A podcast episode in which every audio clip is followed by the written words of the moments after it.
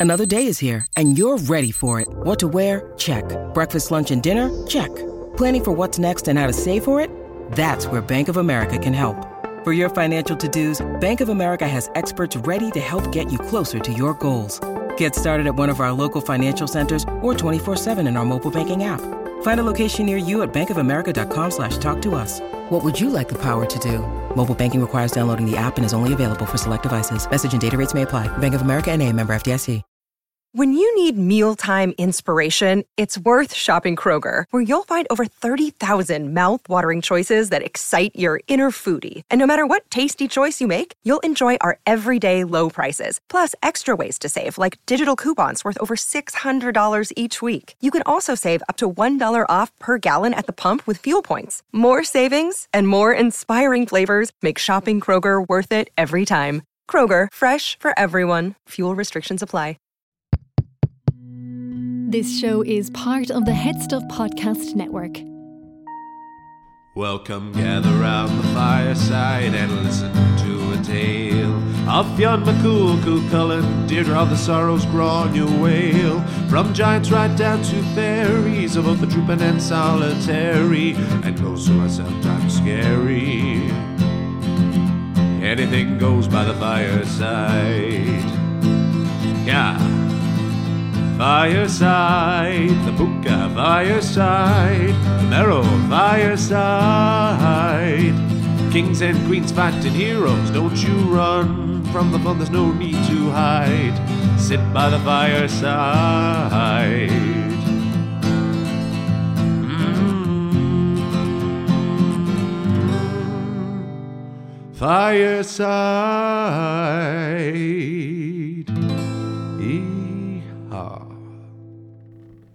Hello and welcome to Fireside, the Irish storytelling podcast. Each episode of Fireside, we take a story from folklore or mythology, we retell it, have a chat about the tale itself and about the craft, the culture, and the history of storytelling. My name is Kevin C. Olohan. I am your host and your Fireside Bard. Welcome to episode 223 of Fireside. Today on the Irish Storytelling Podcast, we have a tale that mixes the worlds of mythology, history, and religion. This is the tale of Brendan the Navigator. But first, a big welcome to any new and indeed returning listeners. If this is your first episode and you enjoy this, why don't you head all right back to the very beginning, four and a half years and over 220 episodes ago, see what we've been building up to over the journey of Fireside. And if you are a returning listener, as always, thank you so much for your continued support. All of the usual ways you can support the podcast are by following me over on Instagram at firesidebard, email me, me at thefiresidebard at gmail.com. Those are the places to get in touch with me, to send a message. Um, I love hearing from, from all of you. Um, that's also the place where you can share this on your story, share this with your friends, continue to grow the podcast and to grow the name of Fireside. And if you want to support me in a more direct way, you can buy my book, Gardensea, A Neo Myth of Home, um, my poetry collection that is available in paperback from the Headstuff website or in Kindle version from Amazon. Uh, we can ship the paperback all around the world. I sent uh, a couple off to a couple more off to the US today, um, and it's still one of, if not my favorite things in the world, to send Gardensea off around the world uh, to new homes. So I hope those who have bought it, and thank you again for those who have, you have enjoyed it or are enjoying it or will enjoy it when you get around to reading it. Uh, so thank you very much. And the final way you can, of course, support the podcast is by joining Headstuff Plus at headstuffpodcast.com, where for as little as five euro a month, although you can pay more if you like, you can gain access to bonus material, not just for Fireside, but for all of the podcasts on the Headstuff Podcast Network. And those are the sells out of the way. Um, before we get down to the story, I'm have to say I'm in good spirits today. Um, uh, things are finally, finally, the end is in sight for things calming down. Um, in terms of my work at the moment, which is great. Uh, I've had a, a great summer playing music and guiding around, but I really did overdo it. Um, and it was starting to really affect both my physical and mental health.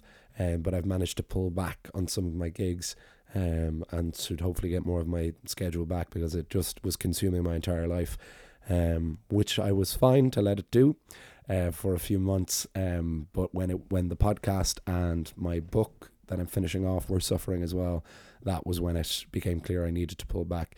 Even now, as I record this podcast, as as it has, I'm sure, been for the last few months while I've been playing so much music at night. Um, my voice isn't in the place that I would like it to be, uh, and that can put me off recording as well. Um, never mind getting the the time and the discipline back to to keep writing and recording and editing each episode. Um, but like if I've so I had two gigs last night, for example, and three on Saturday, three on Sunday. Uh, I have two tonight now after I finish this. Um, and so all the time I'm kind of going, oh, I'll wait till I'm in better voice uh, to record the podcast. But there isn't really much, hasn't been really much opportunity for my voice to get better. So I just have to drill ahead and hope that it is okay and you are satisfied with the quality of my speaking voice. Um, but other than that, yes, the the book, the the finishing touches of the book or the new draft are going along nicely. Um, it has been quite a severe rewrite, um, but I am quite happy with the new direction it is taking, um, and I'm certainly hoping to finish it completely over the next couple of months. Um, I'm telling myself that more than you, uh, just to keep myself going.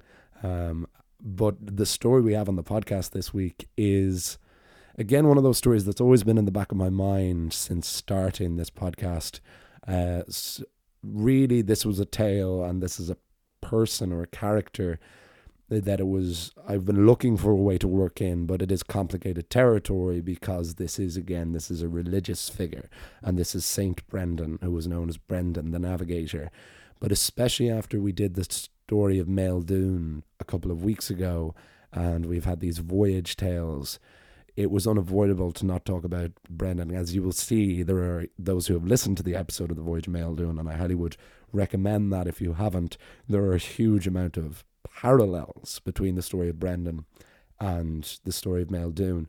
And Brendan, whether you are religious or not, certainly was a real person and definitely did take voyages. Whether they were quite the extent that they were is open to significant debate um, and we will explore some of those debates in the story and afterwards. Um, but as you will see, it is a real cross cross pollination of mythology and religion and history, and that makes it complex and and challenging to adapt. Um, but I'm actually really happy with with where we went here and uh, this was a lot of fun to do, and I'm very happy with the finished product. So I hope you are as well. I won't talk about it anymore. We'll get down to the story. We'll chat more afterwards. But this is the story of Brendan the Navigator on Fireside.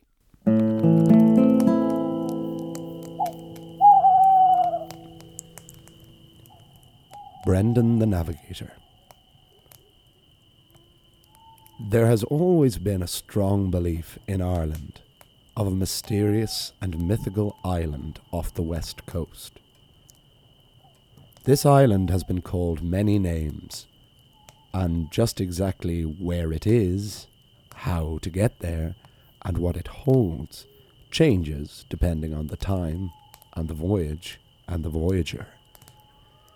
Most prominently, the island was said to be the other world, the land of the gods, the physical realm that could be visited even by mortals. Oisin, son of Fionn McCool, bard, poet, and last survivor of the Fianna, visited the island for three years, which turned out to be 300 years in the mortal world. By this point, the island was known as Tir na nOg, or the Land of Youth.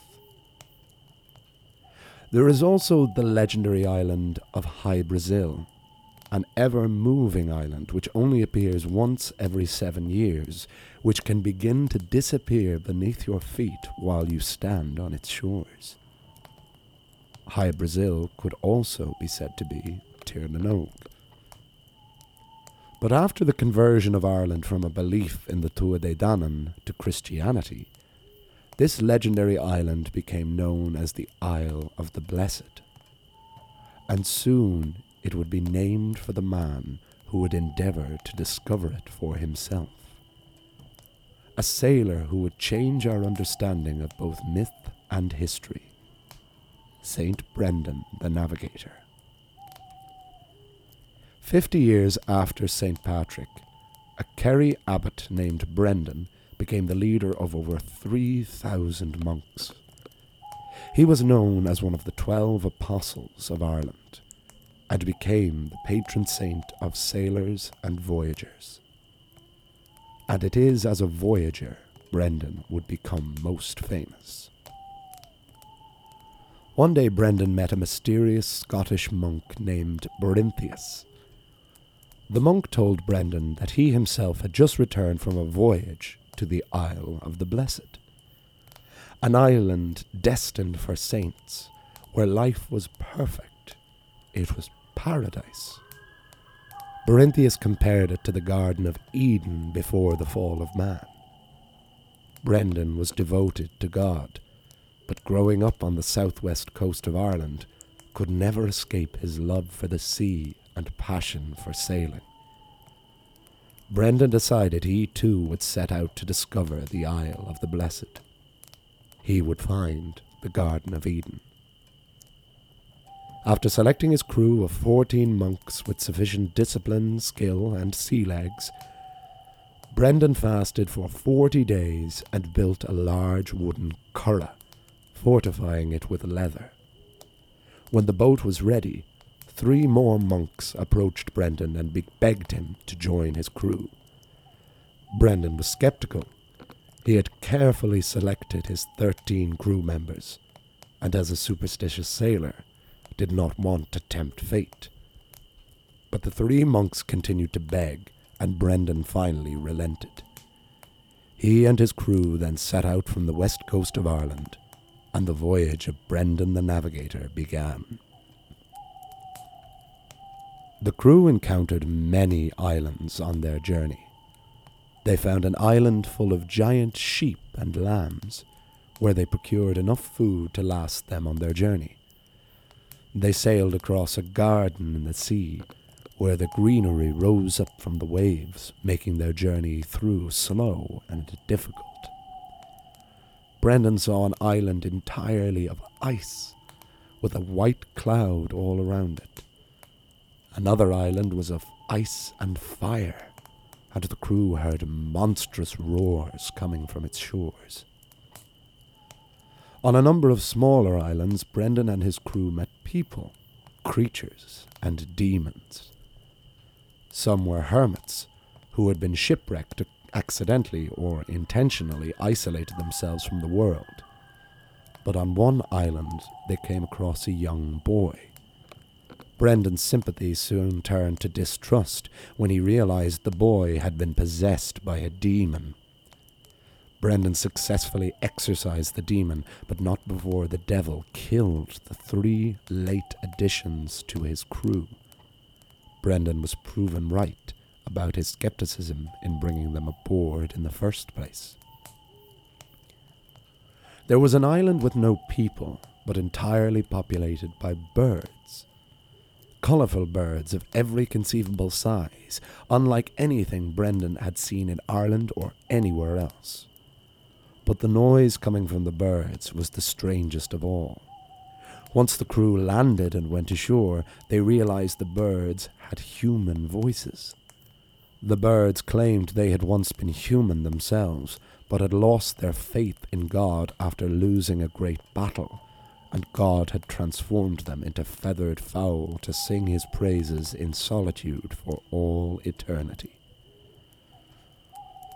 The voyagers did not see any land for over forty days when Brendan looked behind and noticed they were being pursued by a giant fish. He ordered his sailor monks to row as fast as they could, for fear the great fish would capsize them, or worse. Brendan prayed for deliverance from the fish. When a fire breathing sea monster emerged from the deep and slashed the great fish in three. The monster then returned to the unfathomable deep, and Brendan and his monks fished the remains of the slain beast out of the sea and had more food to continue on their journey. There's always a bigger fish. And speaking of bigger fish, the crew landed on a seemingly uninhabited island. The terrain was strange. There were no sands, or stones, or hills, or grass. just a big, great land of hard, leathery grey. The monks brought the sliced up portions of the great fish ashore and lit a fire to cook dinner. When the fire began to simmer, the land beneath the monks began to shake. It was no earthquake. The island was physically moving, slow at first, and then at greater and greater speeds. The island then began to sink, and Brendan and his monks barely made it back to their curragh before drowning in the ocean. It was then Brendan realized the island was alive. The island was a giant sea monster known as Jasconius. He had been described as a huge whale or a gigantic turtle. Brendan may have called the monster Jasconius, but the Greeks may have called it Ouroboros, and the Norse would have called it Jormungandr. In other words, this monster may have been the world serpent who eternally attempts to consume its own tail. After narrowly escaping Jasconius, Brendan's curragh was consumed by darkness, and not the darkness of night, for this was not a darkness that lifted. For forty days the monks did not see an inch in front of their noses. They could have crashed, capsized, or been devoured alive, but they didn't. They maintained their faith. And of course, night is darkest before the dawn. After forty days of night, Brendan saw a light, a light brighter than midsummer's day, a light that should have been blinding, but the monks stared and sailed towards it. They found an island with every kind of terrain of grass, sand, mountains, sun, rain, snow, none of which contradicted each other. Each element and terrain had its locations and times of the day. It was unlike anything they could have imagined. But they were in no doubt. This was paradise. This was Eden, Tir na nÓg, Hy-Brasil. This was the island of the blessed. The crew remained on the island for forty days, exploring, eating, and drinking. But soon they found a half of the island that was inaccessible to them. A river of rocks and rapids that could not be crossed by even the most skilled of sailors. An angel appeared to Brendan and told him that this part of paradise could not be accessed until the rest of the world believed in it. The angel also said that the time had come for Brendan and his monks to return home. They could not stay in paradise themselves, because it was more important that they tell their story to those back home, so that others may dream of the island too. Brendan left the Isle of the Blessed and returned home to Kerry to pray and teach and sail and tell of his great voyage. But the Isle of the Blessed would forevermore be known as St. Brendan's Island. This is a story that weaves myth, religion, and even history. While it may seem doubtful that a 6th century monk could sail for seven years across the Atlantic in a 36 foot wooden boat wrapped in leather, the story of Brendan the Navigator has obsessed explorers for centuries. It was said by many that Brendan was the first European to reach North America. While many still believe this to be a legend, Paul H. Chapman, who had served as a fighter pilot during the Battle of the Atlantic in World War II, disagreed. Chapman became intimately familiar with the terrain of the Atlantic islands from flying over them so many times.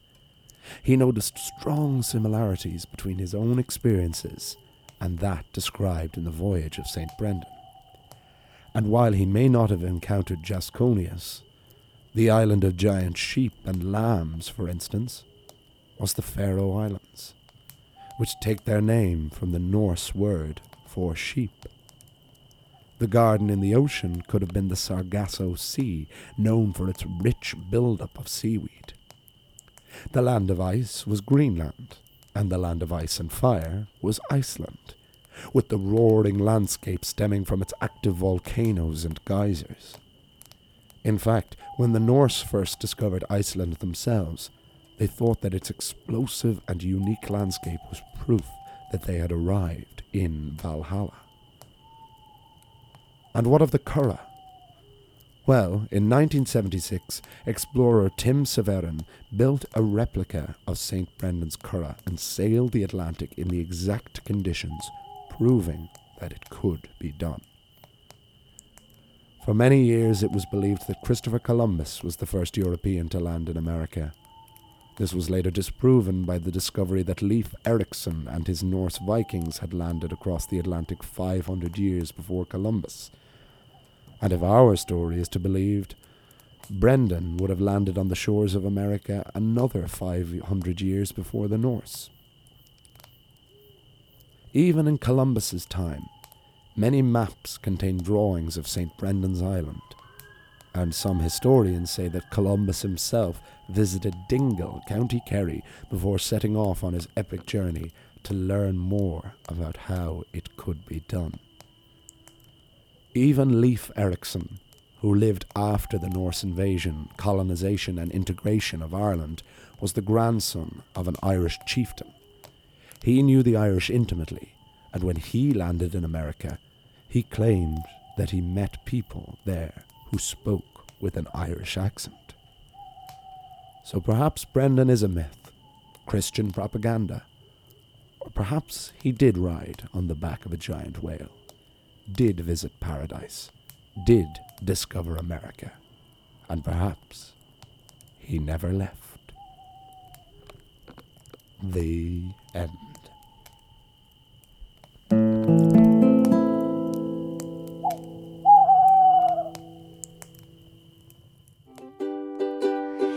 This is how it's always been. Double Love is a podcast in which we explore the strange and terrifying world of Sweet Valley High, book by book. Join me, Anna Carey, And me, Karen Moynihan.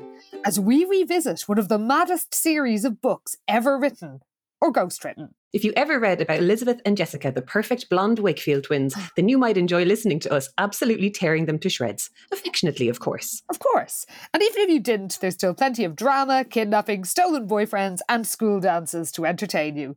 Find us on the Headstuff Podcast Network and wherever you get your podcasts.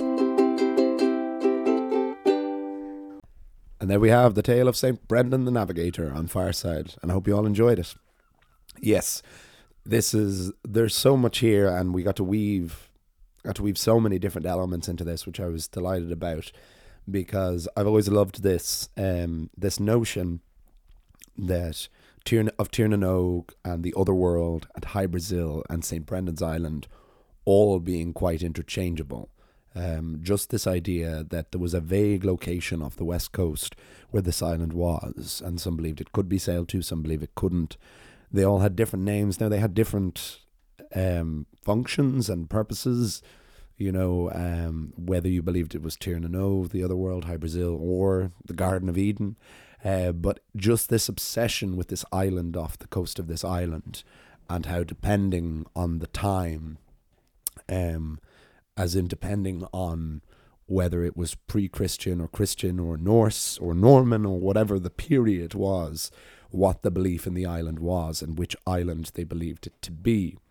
Even Tirnanog, the story of Oisin in Tirnanog, um, is probably much older than its literary sources, but is like the Children of Lear, is actually considered a more recent myth. Um, so, and that's why, for example, we would know the the land of the gods as the other world. Uh, Tirnanog is is a reference, is a name that only crops up a couple of times, certainly in in any of the stories I have had de- dealing with it, because we have a story of Cuchulainn visiting um, the the other world as well, uh, in which it is not known as Tirnanog in that story, and so it is very very interesting that we to start off in a mythological place as we always will on Fireside, to start there, but then we get to to reality. We have this real Christian monk who wrote uh, he wrote his own accounts. Um, he is a primary resource on his own story, and we know he was a prolific sailor, a very accomplished voyager, um, and of course, everything else is is up for grabs about what did or didn't happen. Um, but it is astonishing that this has captivated the imaginations of so many writers and explorers and thinkers for so long.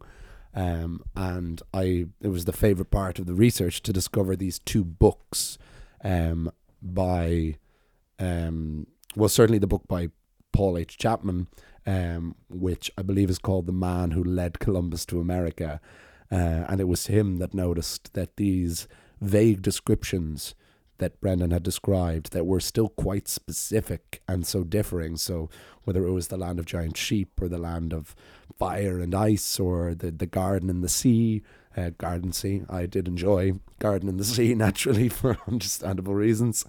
Um, the fact that he noticed from experience from flying over the Atlantic so many times that he went, oh wait, no, that's that's the Faroe Islands, that's the Sargasso Sea, that's Iceland, that's Greenland, um, and these would have been in the fifth, sixth century. These would have been places no one in Ireland would have visited, but Brendan accurately described them. And of course, there might have been other reasons. Maybe they did hear from differing accounts of people, and perhaps there were other explorers before of this time.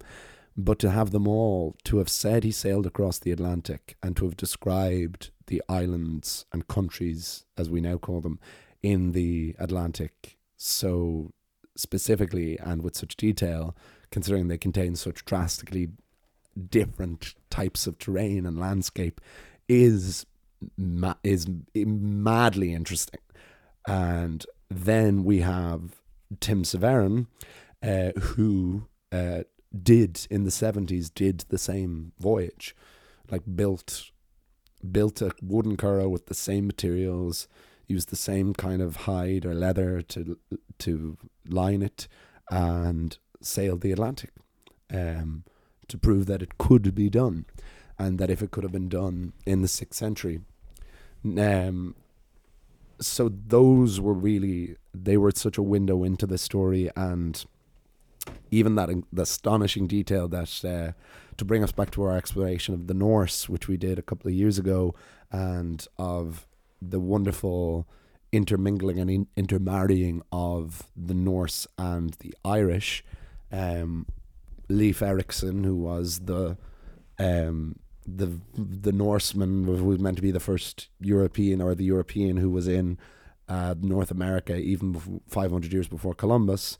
Um, that account that and he who was the grandson of an Irish chieftain was living like after the huge huge um, colonization and and building of Ireland really like I mean the, the Vikings gave Ireland the name Ireland uh, Éire will always be the Irish name but Ireland is a Norse word all our words for market and and uh, money and currency and they built all our towns and cities and married each other and changed Irish, what it meant to be Irish and Irish blood forever. And Leif Erikson was a grandson of one of these chieftains. And so he would have known Irish people and Irish accents of the time so intimately. And for him to describe meeting people in America with Irish accents in the 10th century AD, you know, some 800 years before the famine, before uh, the, the the big mass exodus of Irish people and influx. When you think about the incredibly strong and storied um, relationship between Ireland and America, particularly um, with the amount of Americans who claim Irish ancestry, I think it's it's about I think it's twenty one or twenty three U.S. presidents of the forty five um, that have Irish ancestry, which is banana stuff.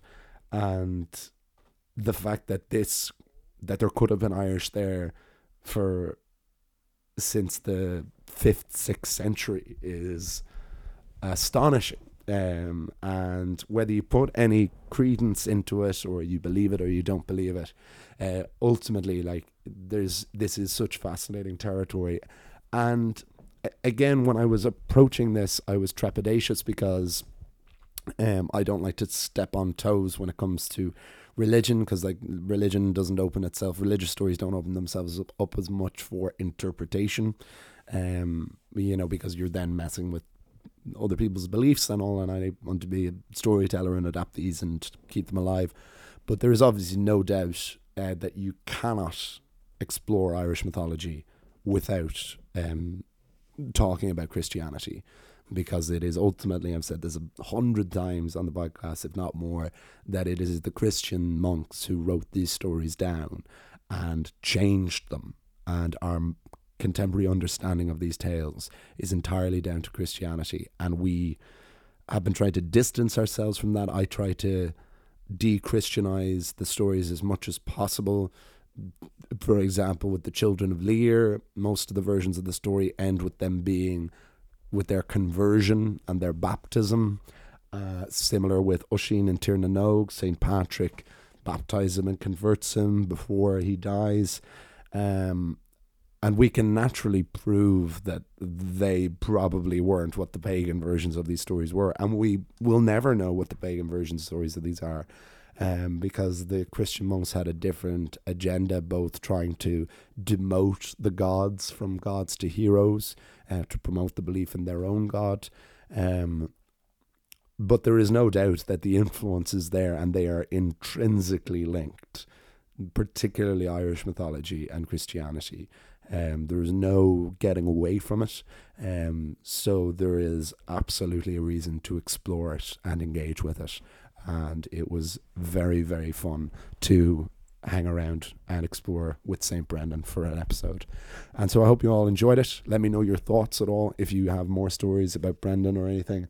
I should have said at the beginning the reason I kind of first came across St. Brendan um, was when I was doing Celtic Nights in the US. We had a song called St. Brendan's Fair Isle in it. And it was for 44 days we sailed 10 million miles. We sailed for St. Brendan's Fair Isle, Fair Isle. We sailed for St. Brendan's Fair Isle. And so I remember singing that song every night, and I did a little piece of storytelling before it. Um, and always, so it's since then, and that was, I was recording like the first 10 episodes of Fireside while I was on that US tour. So Brendan has been with me that long, and it was great to finally hang out with him. Um, so as usual, follow me over on Instagram at Fireside Bard. Email me at thefiresidebard at gmail.com. Buy my book, Gardensea, A Neo Myth of Home. Features all this is this is the exact kind of stuff that was went into Gardensea, a mix of mythology and history and religion. Um, so if you enjoyed this episode, you certainly would enjoy Gardensea. Um, you can support me on Headstuff Plus for five euro a month, or pay more if you like. Uh, I'll see you all. You'll hear me all next time. Remember, wherever you are and wherever you go, you can always join me by the fireside. This show is part of the Headstuff Podcast Network, a hub for the creative and the curious. Shows are produced in association with Headstuff and the Podcast Studios Dublin. Find out more or become a member at headstuffpodcasts.com.